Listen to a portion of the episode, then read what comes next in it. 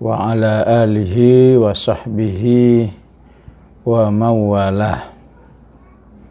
Alhamdulillah malam hari ini kembali kita melanjutkan kajian Al-Quran kita yang fokus bab A'iliyah bab kerumah tanggaan.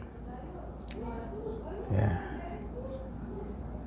walaupun Rabu yang lalu kita terhalang oleh kondisi yang tidak kondusif dari uh, dari zoomnya ya. Oleh karena itu pada malam hari ini uh, sedikit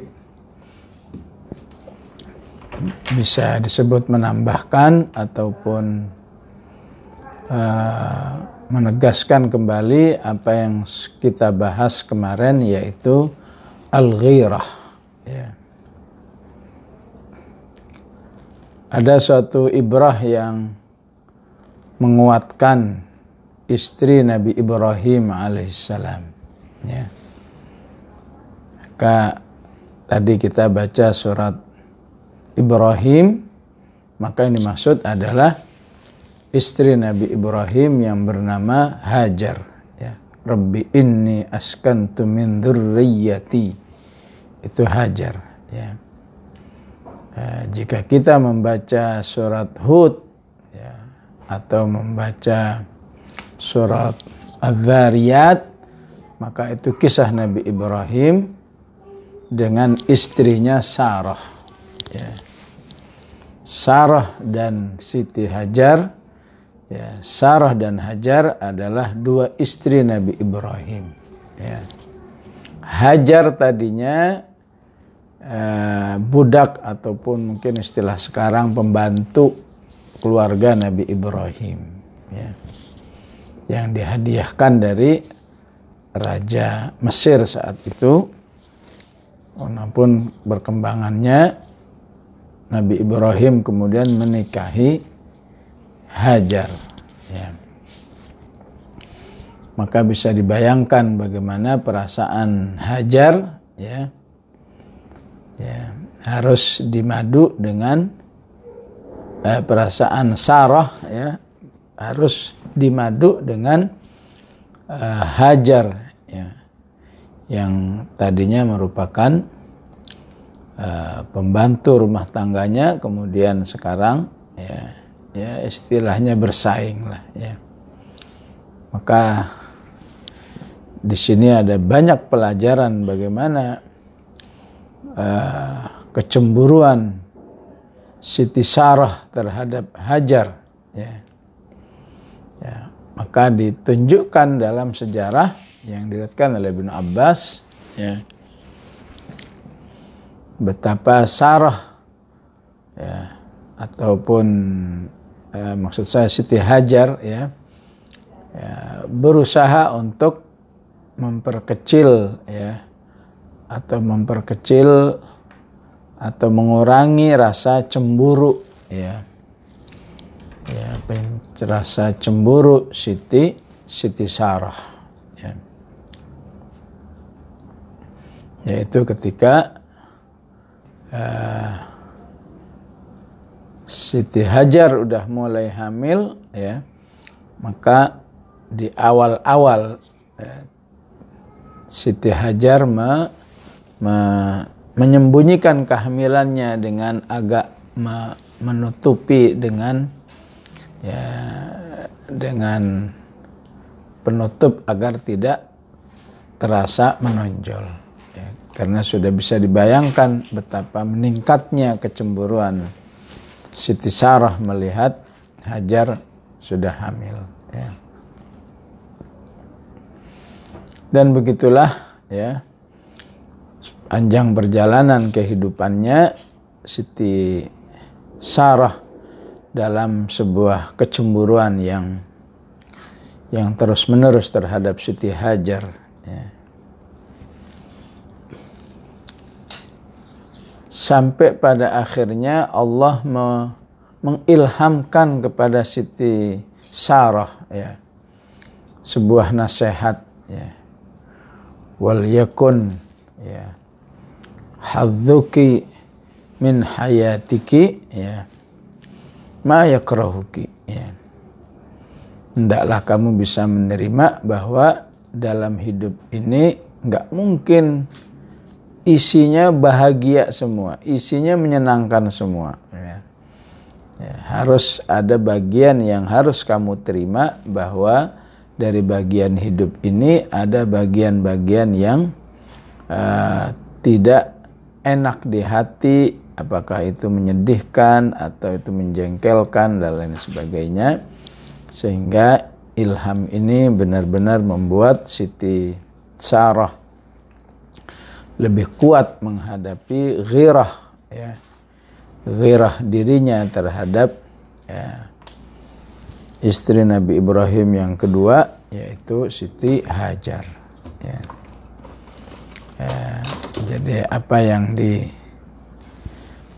apa yang di dirasakan oleh uh, Siti Sarah di, di sini adalah mirip seperti apa yang menjadi doa kunut kita wa tawallani fi man tawallait ya.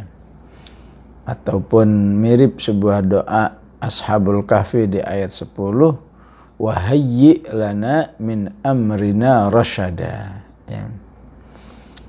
kondisi apa pun yang terasa tidak enak bagi diri kita kita mintakan kepada Allah supaya berakhir dengan baik. Ya.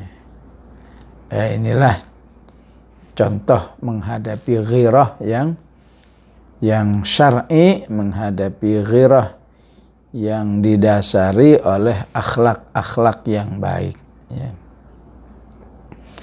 Tidak menurutkan ghirah yang pada hakikatnya suatu hal yang yang baik ya selama dalam batasan tertentu dengan hawa nafsu sehingga cenderung ya menjadi tindakan-tindakan yang menyakiti ya, orang lain, mendalimi ya bahkan naudzubillah ya jika sampai ya katakan menghabisi nyawa ya orang yang menganggap orang yang dianggap telah merusak ya, uh, ya merusak ketentramannya eh, karena ghirahnya ya.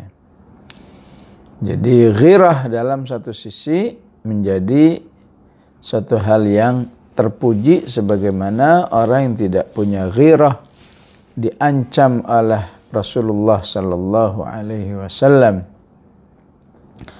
Thalathatun la yanzurullahu ilaihim yaumal qiyamah. Tiga manusia yang di hari kiamat nanti tidak akan dilihat oleh Allah Subhanahu wa taala. Yang pertama al-aqu liwalidayhi, orang yang menyakiti kedua orang tuanya. Yang kedua ad-dayyuth, ya. Pasangan suami atau istri yang tidak memiliki cemburu ya kepada pasangannya ya. Terlebih jika kecemburuannya sudah mati ya seperti yang terjadi misalnya di lapangan seorang suami memperkerjakan istrinya ya. Katakan dalam sebuah prostitusi ya yang penting hasilnya setor ke uh, suami ya. ini dayuth sudah tingkat tinggi ya, ya. Yang ketiga, mudminul khamr, orang yang kecanduan dalam minum khamr. Ya. Jadi Islam dalam mengatur uh, al-ghirah ya betul-betul selalu dalam prinsip al-wasatiyah ya. Prinsip pertengahan ya tidak boleh kosong sama sekali sehingga dimurkai oleh Allah. Tidak boleh berlebihan ya, ya apabila uh, ghirahnya menjadi satu apa kebencian menjadi satu uh, kesedihan yang terus menerus ya ya, sebagaimana yang Allah ilhamkan kepada Siti Sarah hendaklah bisa menerima kehidupan itu. Ya ya.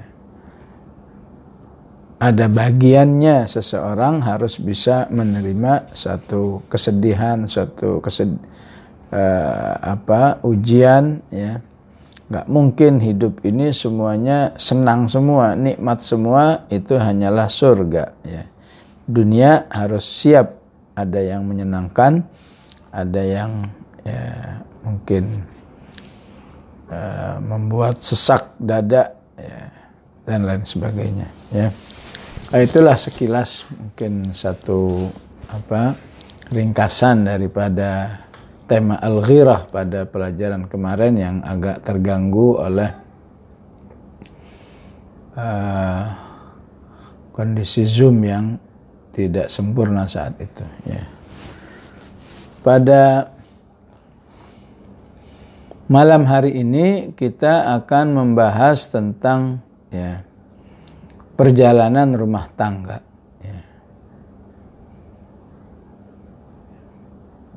yang terkadang ya, membuat keruhnya suasana. Ya. Di satu sisi itu tabiat manusia. Ya. Apa saja apabila sudah berlangsung lama, ya, terasa hambar itu tabiat manusia. Ya. Seorang mencintai apakah uh, suatu tempat tertentu, mencintai satu pekerjaan tertentu, ya,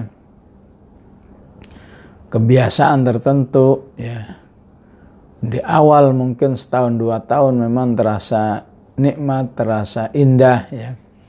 Tapi kalau sudah 10 tahun, bagaimana kalau sudah 20 tahun, bagaimana kalau sudah 30, 50, ya.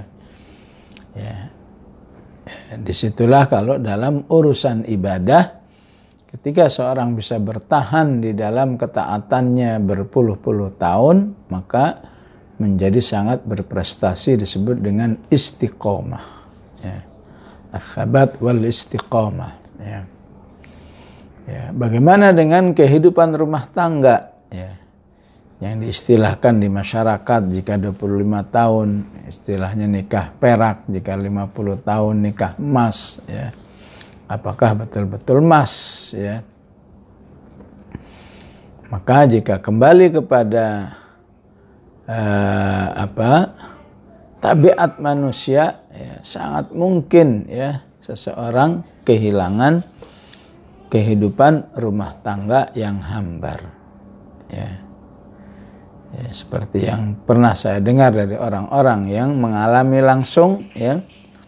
Ada yang mengatakan ya ya tentu maksudnya minta nasihat ya, ya bahwa saya merasa rumah tangga saya sekarang hanya rahmah saja ya.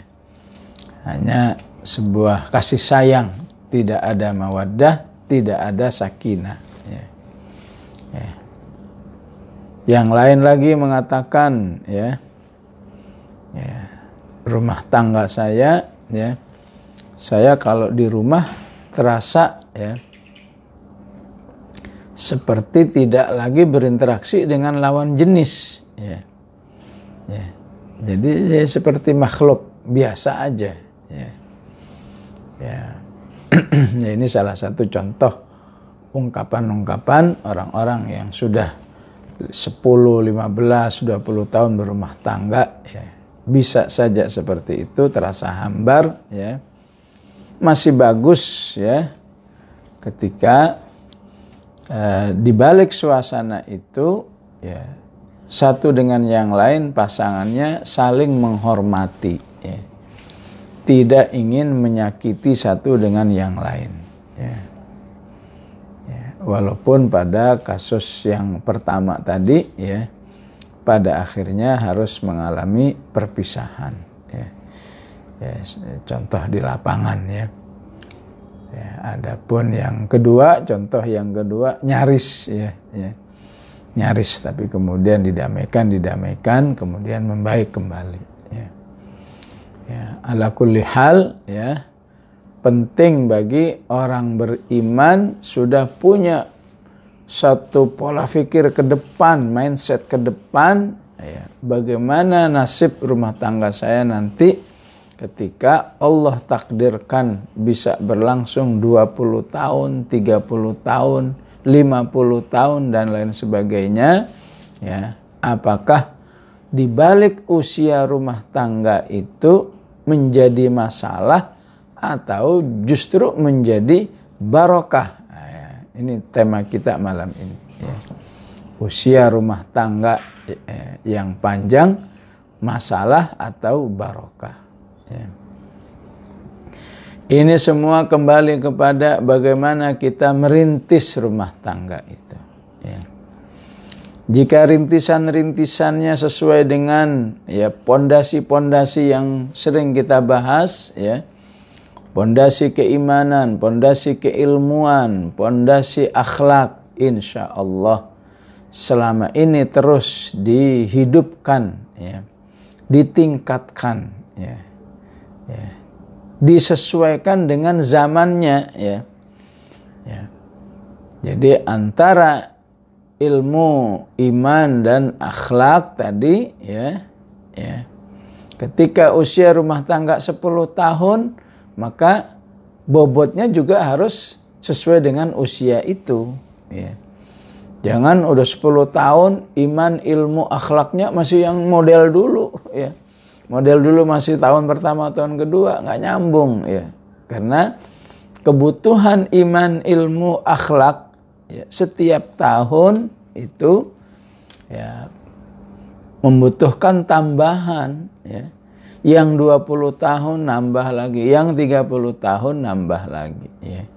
Maka prinsip ini sesuai dengan tabiat mencari ilmu itu yang disebut dengan minal mahdi ilal lahdi ya. Mencari ilmu itu harus dari sejak kecil sampai manusia dipanggil oleh Allah. Istilah Imam Ahmad minal mahbarah ilal maqbarah ya sejak masa belajar sampai dia dipanggil oleh Allah masih belajar. Ya.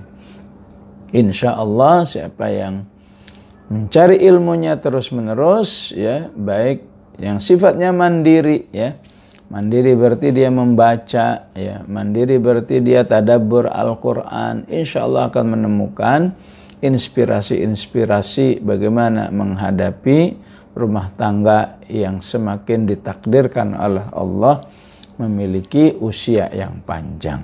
Ya. Maka salah satu inti daripada ya daripada uh, usia yang usia yang panjang adalah kembali apa yang disebut oleh Allah di ujung ayat 127 surat An-Nisa. Ya.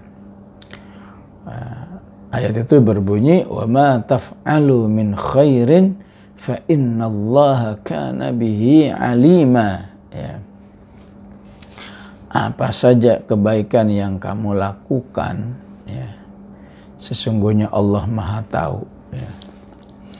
Kebaikan apa yang dimaksud di ayat ini ya, khususnya ya khususnya kebaikan kepada dua manusia yang butuh ya, perhatian istimewa ya, yaitu seorang istri dan anak yatim ya. karena awal ayatnya berbunyi wa yastaftunaka fin nisa'i qulillahu yuftikum fihinna wa ma yutla alaikum fil kitabi fi yataman nisa. Ya. Intinya di, diungkapkan oleh Rasulullah sallallahu alaihi wasallam inni uharriju 'ala dhaifain katanya. Ya. Al mar'atu wal yatim. Ya. Inni uharriju sesungguhnya aku merasa sangat terganggu ya. Ya apabila melihat dua manusia yang lemah ini tersakiti. Ya. Siapa dua wanita, siapa dua, dua manusia yang lemah itu? Seorang istri dan anak yatim. Ya.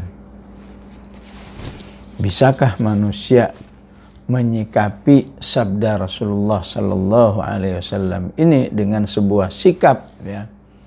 Ya, saya tidak boleh mengganggu Rasulullah sallallahu alaihi wasallam. Ya. Menyakiti seorang istri berarti mengganggu ya, perasaan Rasulullah sallallahu alaihi wasallam. Inni uharriju 'ala dha'ifain ya Ya, walaupun mungkin ada pertanyaan, bagaimana kalau yang jahat itu wanita? Ya, tentu lebih lebih parah lagi karena hakikat wanita ya harus berbuat baik kepada suami. Ya. Tapi wallahu alam mungkin boleh di ya, boleh dilakukan sebuah survei ya. ya nampaknya ya yang paling berpotensi untuk berbuat jahat ya kepada perempuan ya jika tidak didasari oleh iman, ilmu dan akhlak adalah memang laki-laki ya. Di sinilah pentingnya ya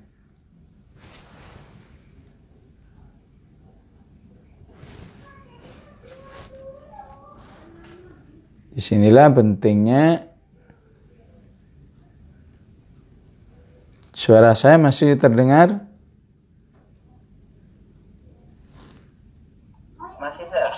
Iya.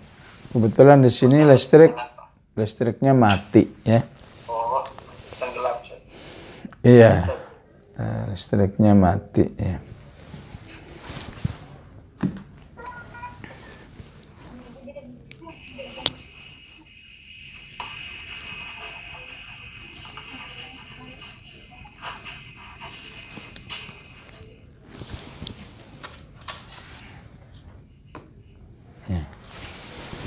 Jadi jadi untuk bisa merespon ya, merespon uh, ayat ini Al-Nisa al, al 127 ya. Berarti diperlukan ilmu dan iman bagaimana orang beriman itu ya menjaga petunjuk ataupun nasihat Rasulullah Sallallahu Alaihi Wasallam. Ya. Adanya sebuah perasaan jika saya berbuat baik kepada istri saya berarti saya adalah orang-orang yang betul-betul komitmen dengan sunnah Rasulullah Sallallahu Alaihi Wasallam. Dan jika saya menyakiti istri saya berarti saya ya menjadi muslim yang tidak sesuai dengan sunnah Rasulullah sallallahu alaihi wasallam. Ya. Sedang sedangkan Rasulullah sallallahu alaihi wasallam atau difirmankan oleh Al-Qur'an ya, ya bahwa Allah Subhanahu wa taala mengancam orang beriman ya mengancam orang beriman yang tidak yang tidak ber, mengikuti sunnah Rasulullah Sallallahu Alaihi Wasallam dengan baik. Ya. Hanyalah orang-orang yang beriman kepada Allah yang takut akan ancaman ini ya. Ya. Di akhir surat An-Nur, "Falyahdharil ladzina yukhalifuna an amrihi an tusibahum fitnatun au yusibahum adzabun alim ya. Memang seorang wanita ya sebagai makhluk yang mungkin dianggap lemah ya dan terkadang sebagian wanita ya harus berusaha melawan tidak mau disebut lemah ya. Akhirnya dibalik melawannya juga tidak menjadi solusi ya, ya. Islam menginginkan ya di balik kelemahan wanita di situ ada satu kelembutan ya. Tapi itu bukan untuk di dijadikan objek kezaliman ya atau untuk disia-siakan tapi untuk dijunjung tinggi agar dia bisa uh, apa bisa konsentrasi melakukan satu taba'ul ya berbuat baik kepada kehidupan rumah tangganya. Maka yang menyakitinya berarti dia melawan sunnah Rasulullah sallallahu alaihi wasallam. Maka di akhir surat An-Nur di ayat 63 waspadailah orang-orang yang menyalahi sunnah Rasulullah akan mendapat satu fitnah, satu adab di dunia ini dan di akhirat juga. Falyahdharil ladzina yukhalifuna an amrihi an tusibahum fitnatun aw yusibahum adzabun alim. Ya. Maka jika kita melihat ayat ini ya rasa-rasanya ya kecil kemungkinannya ya perjalanan rumah tangga itu akan membawa kepada eh, situasi yang menjenuhkan yang kemudian membawa kepada sebuah perasaan yang hambar sampai kemudian menjadi potensi masalah. Apalagi kalau sampai ya, memuncak menjadi potensi ya satu perceraian. Naudzubillah. Ya Terlebih di dalam Islam harus ada prinsip hal jazaul ihsani illal ihsan ya. Dan ini sangat ya, sangat luas ya pembahasannya ya. Hendaklah orang beriman itu jika mendapat kebaikan dari orang lain hendaklah segera dia berbuat kebaikan yang sama ya atau bahkan lebih baik lagi ya. Ayat ayat yang lain misalnya wa idza hayyitum bi tahiyyatin fahayyu bi ahsana minha aw rudduha. Ya. Di dalam hadis jika kamu ya ada orang berbuat baik kepadamu hendaklah kamu berusaha membalasnya ya. Jika tidak bisa maka minimal berdoa. Doanya adalah jazakallahu khaira ya fa innahu ablagha fi maka siapa yang membalas kebaikan orang itu ya minimal dengan doa maka itu sudah menjadi satu balasan yang yang maksimal dalam bentuk doa dalam bentuk ucapan ya. Tentu dalam bentuk amal akan ya, lebih baik lagi ya. Faqad ablagha fi maka terlebih dalam kehidupan suami istri ya. Ya sudah seharusnya ketika suami itu punya prinsip wa ma taf'alu min khairin fa innallaha kana bihi alima ya. Bahwa dirinya merasa melakukan suatu pendekatan kepada Allah Subhanahu wa taala ya dalam status sebagai sebuah amal soleh ya. Status sebagai ketaatan kepada Allah zikir kepada Allah ketika dia melakukan kebaikan kepada istrinya ya, sebagai makhluk yang memang diwasiatkan oleh Rasulullah dalam berbagai macam pesan ya. Tadi cuma salah satunya saja ah, inni uharriju ala dha'ifain ya. Belum fattaqullaha fin nisa belum uh, apa uh, wastausu bin nisa'i khaira. Sangat banyak ya. La yafruk mu'minun mu'minatan ya. Tidak boleh seorang suami membenci istrinya ya. In radiya minhu khuluqan wa kariha minha akhar ya. Padahal kebaikan-kebaikannya masih banyak ya, ya cuma karena satu kekurangan kemudian dia membenci ini sebuah ketidakadilan di dalam ber, berinteraksi antara suami istri ya. Jadi dengan semangat itu semua ya ditambah lagi dengan semangat apa yang disebut oleh Rasulullah sallallahu alaihi wasallam ya ya bahwa eh, segala segala kegiatan manusia itu tidak bernilai. Ya ya.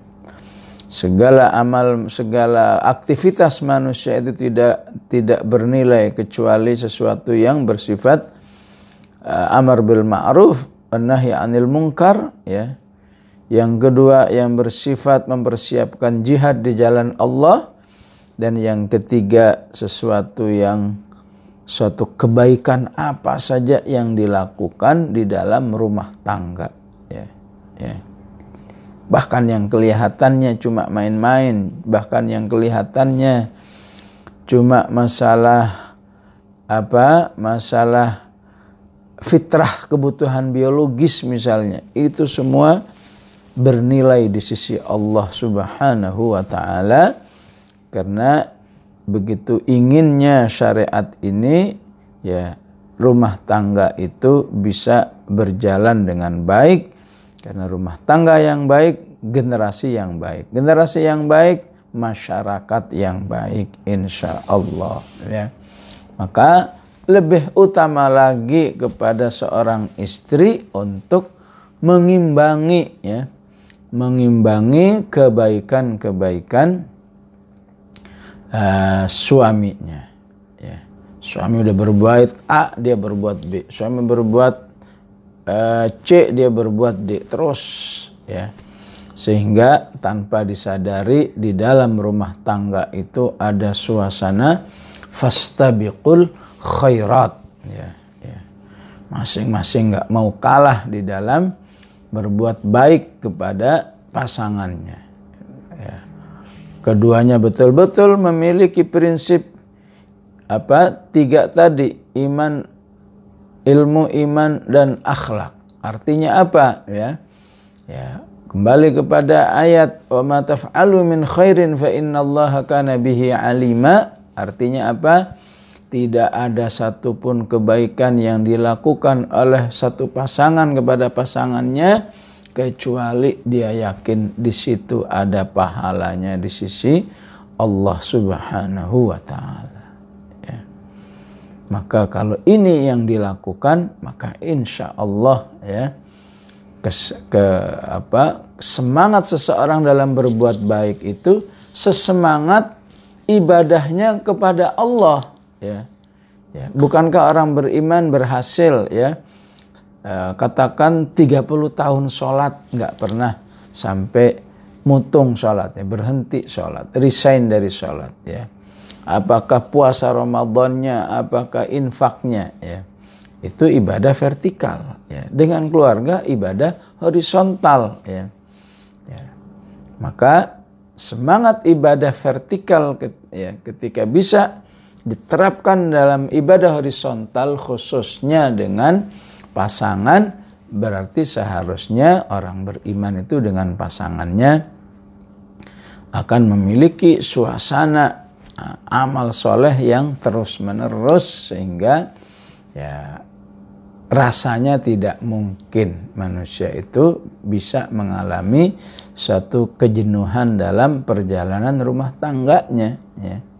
Karena dia merasa ada selalu hal yang baru di dalam kehidupan rumah tangganya dan rumah tangga yang selalu disibukkan dengan amal soleh otomatis peran-peran setan di dalam kehidupannya menjadi ya menjadi lebih kecil ya menjadi lebih lemah ya. Nah, ini satu poin yang harus kita pahami ya ya. Apabila kita terus berusaha agar di balik perjalanan yang panjang itu insya Allah khair khair saja ya selama memang terus dibekali dengan uh, iman ilmu akhlak yang terus meningkat meningkat meningkat sesuai dengan usia rumah tangga itu sendiri ya. Yang kedua jamaah rahimakumullah penting adanya ya ya muraat memperhatikan ya ahwal basyariyah ya ya kondisi-kondisi yang sifatnya manusiawi ya, ya. kondisi-kondisi yang sifatnya manusiawi itulah yang dicontohkan oleh Rasulullah Sallallahu Alaihi Wasallam ya. sebagai rumah tangga yang terbaik di atas bumi ini ya ya ada sesi bagaimana ya. Rasulullah Shallallahu Alaihi Wasallam membiarkan Aisyah ya menyender di punggungnya sehingga antara pipi Aisyah dengan pipi Rasulullah Sallallahu Alaihi Wasallam mendekat bahkan kadang menempel hanya untuk menonton apa ya menonton para sahabat yang sedang latihan perang ya. yang sedang melatih ketangkasan menggunakan apa namanya pedang ya. Ya. begitu lama Aisyah radhiyallahu anha melihat uh, suasana itu ya. dan begitu uh, perhatiannya Rasulullah kepada perasaan pasangannya ya. Betapapun Rasulullah merasa sudah cukup namun Rasulullah harus bertanya dulu kepada Aisyah apakah sudah cukup? Belum saya masih mau terus. Maka Rasulullah membiarkan ya. Tunggu sampai waktu, sekian waktu ya, ditanya lagi sudah cukup belum? Masih merasa sudah cukup maka ya, baru Rasulullah Shallallahu Alaihi Wasallam beranjak dari tempat itu ya ya. Ya kalau dipikir-pikir ya apa nggak buang-buang waktu ya? Ya suami istri hanya nonton sebuah uh, ya katakan uh, hiburan ataupun tontonan yang yang apa andai kata nggak nonton juga nggak apa-apa sebetulnya ya ya ya apakah tidak sebaiknya dia gunakan untuk tilawah Quran atau apa kek? Ya ya ya. Tentu ya kita tidak melihatnya semata-mata dari peristiwa itu saja ya. Tidak mustahil bagi Rasulullah itu ibarat makanan adalah garam ya. Namanya garam itu harus ada tapi harus sedikit ya maka itu garamnya rumah tangga. Ada sesi gimana keduanya harus bisa menemukan suatu hiburan yang menyenangkan. Ya. Dari sekian banyak kehidupan-kehidupan seriusnya. Ya.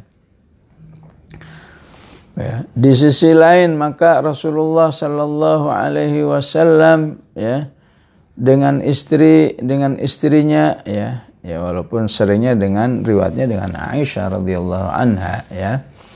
Ya istilahnya ya, balapan lari ya ya.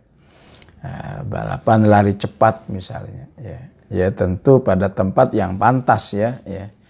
Ya nggak mungkin kita suami istri lari ya bapak balapan lari di jalan kenanga misalnya ya ya ya tentu pada tempat yang pantas apakah misalnya lagi rehlah di tempat yang luas balapan nah itu pantas untuk dilakukan ya di di saat yang lain bagaimana Aisyah eh, bagaimana Rasulullah Shallallahu Alaihi Wasallam selalu mengajak istrinya untuk ikut berperang ya, ya. ya tentu tidak ber, tidak bertugas untuk mem, mem, mem, membunuh musuh ya, tapi bertugas menyertai Rasulullah Sallallahu Alaihi Wasallam di mana Rasulullah Sallallahu Alaihi Wasallam ya uh, apa selalu mengundi ya mengundi siapa istrinya yang uh, berhak menemani perjalanan Rasulullah Sallallahu Alaihi Wasallam karena memang istrinya lebih dari satu ya. Khusus apa yang terjadi di tahun 4 hijrah ya, ya di mana saat undian itu keluar kepada Aisyah radhiyallahu anha dalam sebuah perjalanan namanya Ghazwah Banil Mustaliq. Namun di Ghazwah itu terjadi huru hara yang sangat besar di mana Aisyah radhiyallahu anha ketinggalan rombongan tapi dari situ kemudian uh, rumah tangga Rasulullah mendapat ujian satu bulan lamanya karena isu bahwa Aisyah radhiyallahu anha selingkuh dengan dengan Sofwan bin Mu'attil yang kisahnya bisa dibaca dalam tafsir An-Nur ayat 11 sampai ayat 26. Innal ladzina ja'u bil ifki usbatum minkum la tahsabuhu syarran lakum bal huwa khairul lakum likulli imri'in minhum maktasaba minal itham. Ya. Ya, dalam kondisi yang lain ya, karena antara Aisyah radhiyallahu anha itu ya ya apa istilahnya ya soulmate-nya ya soulmate-nya itu dengan istri Rasulullah yang jauh lebih tua dari Rasulullah namanya Saudah binti Zam'ah ya, ya. walaupun kalau udah ngumpul Saudah binti Zam'ah dengan Aisyah itu kayak anak dan ibu ya tapi keduanya punya keakraban yang luar biasa ya, ya. Sampai kata Aisyah radhiyallahu anha ya wadittu anni fi mislakhiha katanya ya. Andaikan aku dengan Saudah itu bisa menyatu ya di dalam ya, ya di dalam fisiknya gitu ya ya ya, ya itu luar biasa ya. Dua orang ini bersahabat ya, sesama istri Rasulullah Sallallahu Alaihi Wasallam begitu kuatnya persahabatan ya sampai Saudah ya, di akhir-akhir hayatnya meridhokan ya meridhokan eh, apa gilirannya giliran Rasulullah menginap di rumahnya diberikan kepada Aisyah ya. Sehingga sering Aisyah radhiyallahu anha mendapat dua malam dari Rasulullah sallallahu alaihi wasallam karena jatah saudah diberikan kepada Aisyah radhiyallahu anha ya. ya keduanya ini di riwayat Bukhari punya kisah percandaan yang mungkin menurut kita ya aduh kok gitu amat ya percandaannya ya ya Suatu saat Rasulullah Sallallahu Alaihi Wasallam ya Suatu saat Rasulullah Sallallahu Alaihi Wasallam bersama Saudah binti Zam'ah ya lagi nyantai berdua ya, ya. Bahkan saking nyantainya kaki Rasulullah itu ada di bangkuan Saudah. Tidak lama Aisyah datang membawa makanan. Ya, ya. Disuruh maka dipersilahkan, silahkan makan. Ya, ya, nggak ada yang mau makan. Rasulullah nggak makan. Uh, Saudah juga nggak mau makan. Ya, ya. Tapi akhirnya terjadilah percandaan yang ya mungkin menurut kita itu berlebihan. Tapi Rasulullah malah mendukungnya ya jadi makanan itu diangkat oleh Aisyah radhiyallahu anha dan ditemplokkan ke wajahnya Saudah binti Zam'ah ya.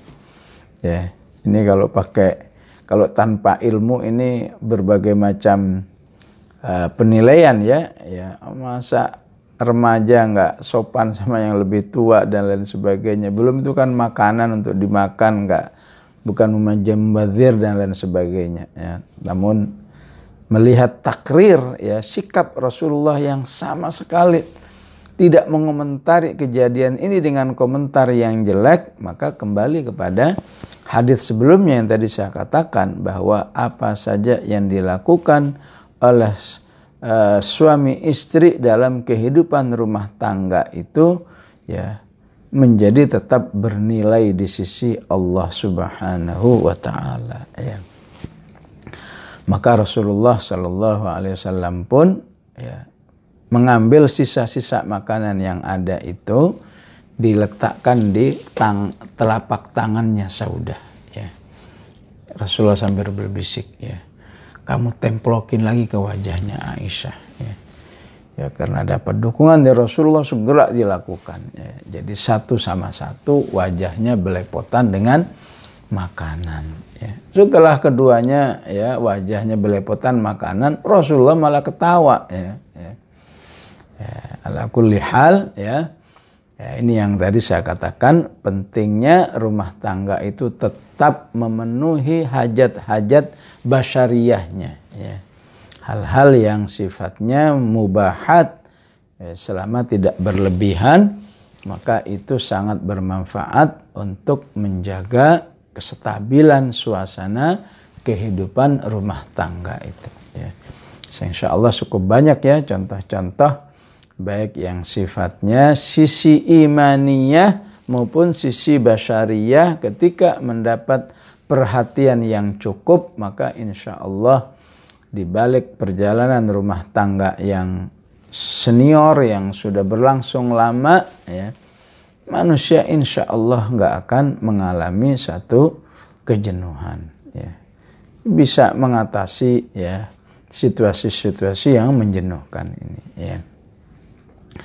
Namun kalau kita lanjutkan ayat 127 ke 128 ya. Suami yang sudah baik itu ya. Wa ma taf'alu min khairin fa innallaha kana bihi alima. Taf'alu di sini ya pelaku-pelakunya adalah para suami ya. Maka suami yang senantiasa berbuat baik seperti ini bahasa Al-Qur'annya adalah ba'lun. Ya. Nah, tadi kita berbicara tentang Nabi Ibrahim ya ketika mendapat kabar gembira bahwa istrinya Sarah akan ham, istilahnya Sarah hamil ya. Di balik usia yang sudah sepuh maka Eh, kata Sarah apa? Ya wailata aalidu wa ana ajuzun wa hadha ba'li syaikha. Saya ini sudah tua begini kok bisa hamil? Istri suamiku juga sudah tua. Dia mengatakan ba'li. Kenapa karena bagi dirinya suaminya adalah lelaki yang sangat tauladan ya. Yang sangat unggul akhlaknya ilmunya ya. Eh, kebaikan-kebaikannya ya mungkin satu sisi mungkin wajar lah namanya juga seorang nabi ya. Tapi penting bagi kita manusia biasa insya Allah bisa mengikuti jejak keteladanan Nabi Ibrahim sebagai suami ataupun keteladanan Rasulullah Sallallahu Alaihi Wasallam dalam keluarga ya. Ya, semua baal dalam Al-Quran menunjukkan eh, suami yang teladan, suami yang baik akhlaknya, baik ibadahnya, banyak ilmunya disebut dengan ba'al ya. Ya, kecuali di surat As-Saffat, ba'al di surat As-Saffat di situ artinya nama berhala yang disembah di zaman kaumnya Nabi Ilyas. Wa inna Ilyas laminal mursalin idh qala liqaumihi ala tattaqun? Atad'una ba'lan? Watadharuna ahsanal khaliqin? Ya. Ya.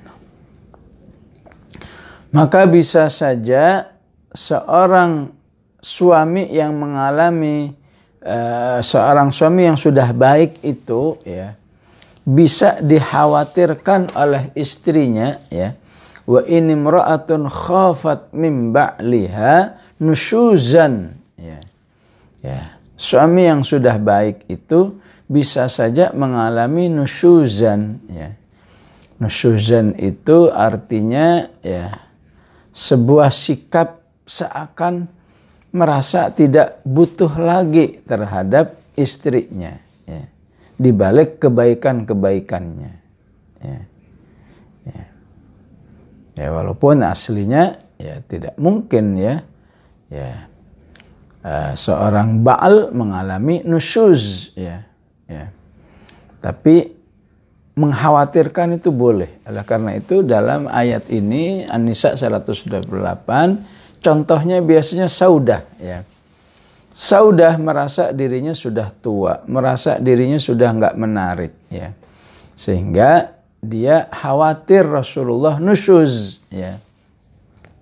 Maka untuk menjaga Rasulullah tidak mengalami nusyuz atau i'rad betapapun itu betapapun itu tidak mungkin dilakukan tapi tadi ya makanya tadi saya katakan hal jazaul ihsani illal ihsan ya seorang istri yang baik ya akan selalu berusaha ya uh, berbuat baik yang serupa atau lebih dari kebaikan-kebaikan suaminya ya.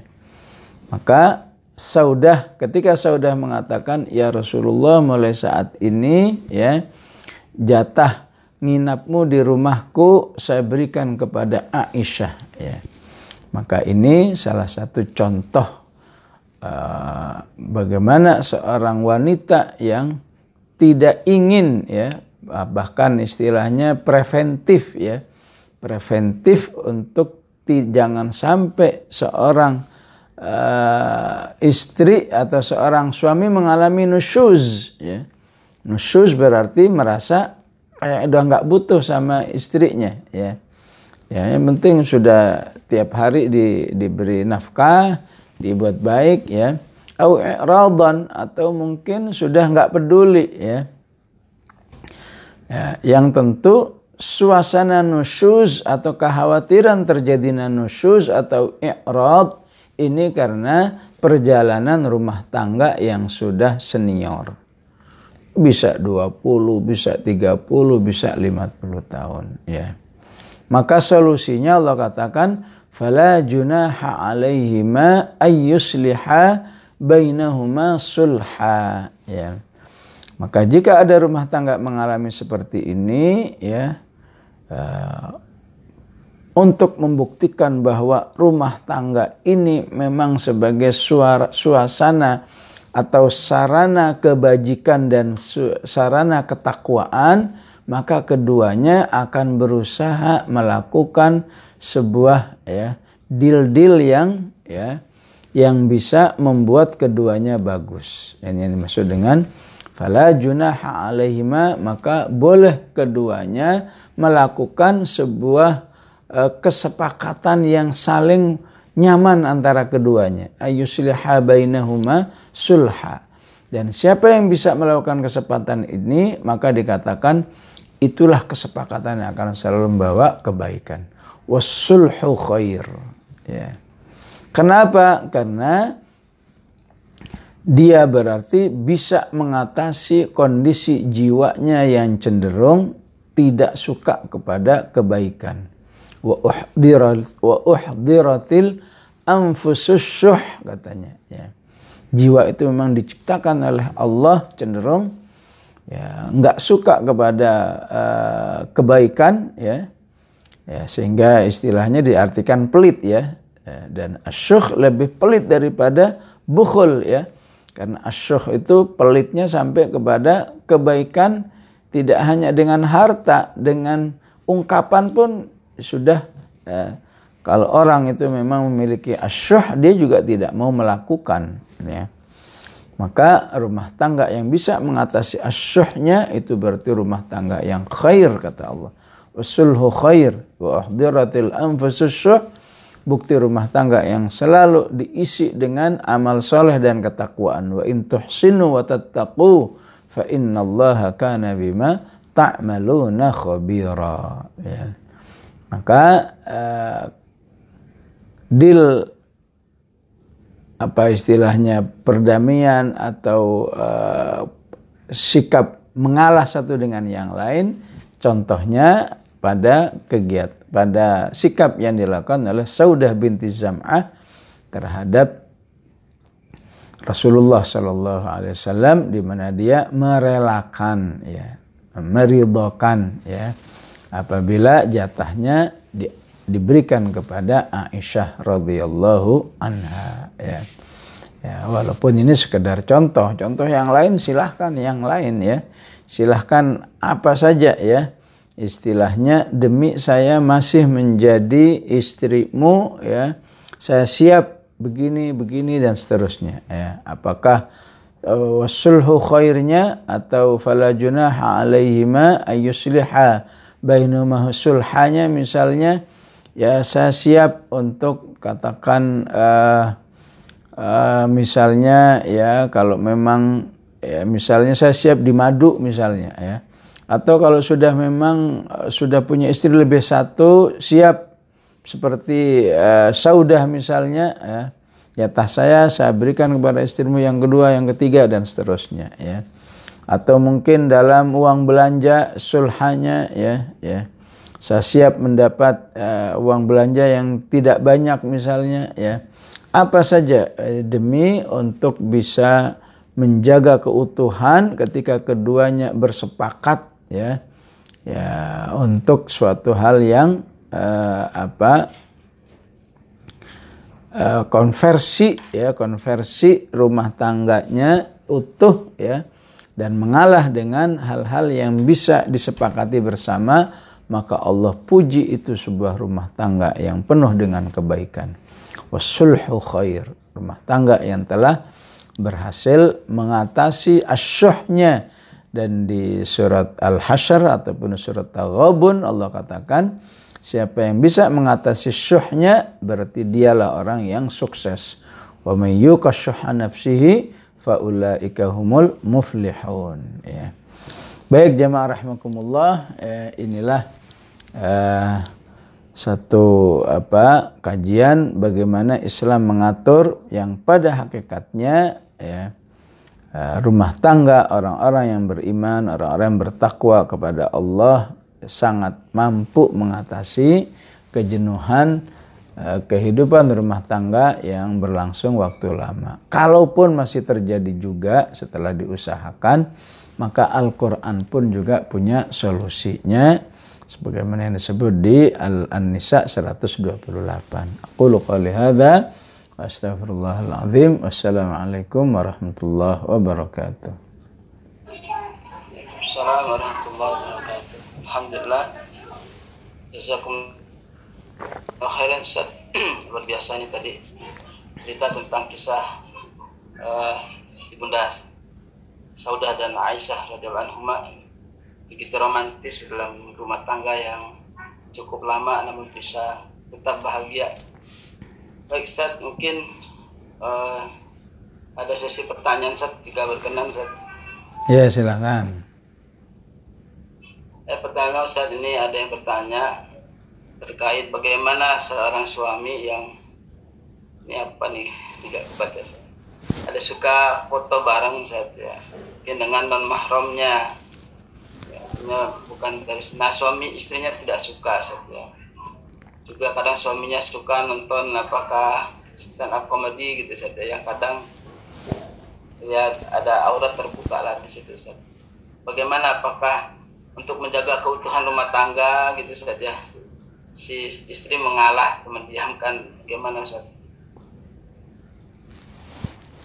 Iya idealnya memang seperti yang ya diungkapkan di An-Nisa 128 tadi ya. Ya fala junaha alaihima ayyusliha bainahuma sulha. Ya kalau diambil uh, umumul lafzinya maka hendaklah uh, suami istri itu bisa uh, menyikapi apa saja yang tidak disukai oleh pasangannya, maka usahakan untuk tidak melakukannya. Ya, ya, ya. Walaupun juga harus bisa diperhatikan ya, jangan sampai larangan-larangannya itu lebih kepada hal-hal yang subjektif ya, subjektif Uh, jadi sebenarnya secara syar'i tidak apa-apa, tapi hanya karena pokoknya saya nggak suka gitu ya. ya. Ya, hanya hanya masalah perasaan misalnya ya. Ya tentu ya eh, sebaiknya juga hatta masalah cuma eh, perasaan diikuti ya oke lah karena pasangan maunya begini ya sudah tidak diikuti ya. Tapi andai kata di satu hal ter tertentu ya pasangannya tidak bisa menerima karena ya kembali kepada syar'inya tidak apa-apa ya maka hendaklah ya berarti di sini berlaku bab ghirah ya ya misalnya seorang suami berfoto ya dengan non mahramnya dengan uh, akhwat atau dengan ummahat misalnya ya ya nggak suka ya oke lah kalau nggak kalau nggak suka eh, kalau nggak suka karena berdua itu memang bisa jelas tinjauan syar'inya ya kalau kalau berfotonya dengan 50 akhwat, 50 ummahat ya. Nggak suka juga. Nah, ini kan cuma masalah ghirah ya, ya. Ya, jika memungkinkan ya dihindari. Jika tidak mungkin maka insya Allah maka sudah seharusnya istri yang harus bisa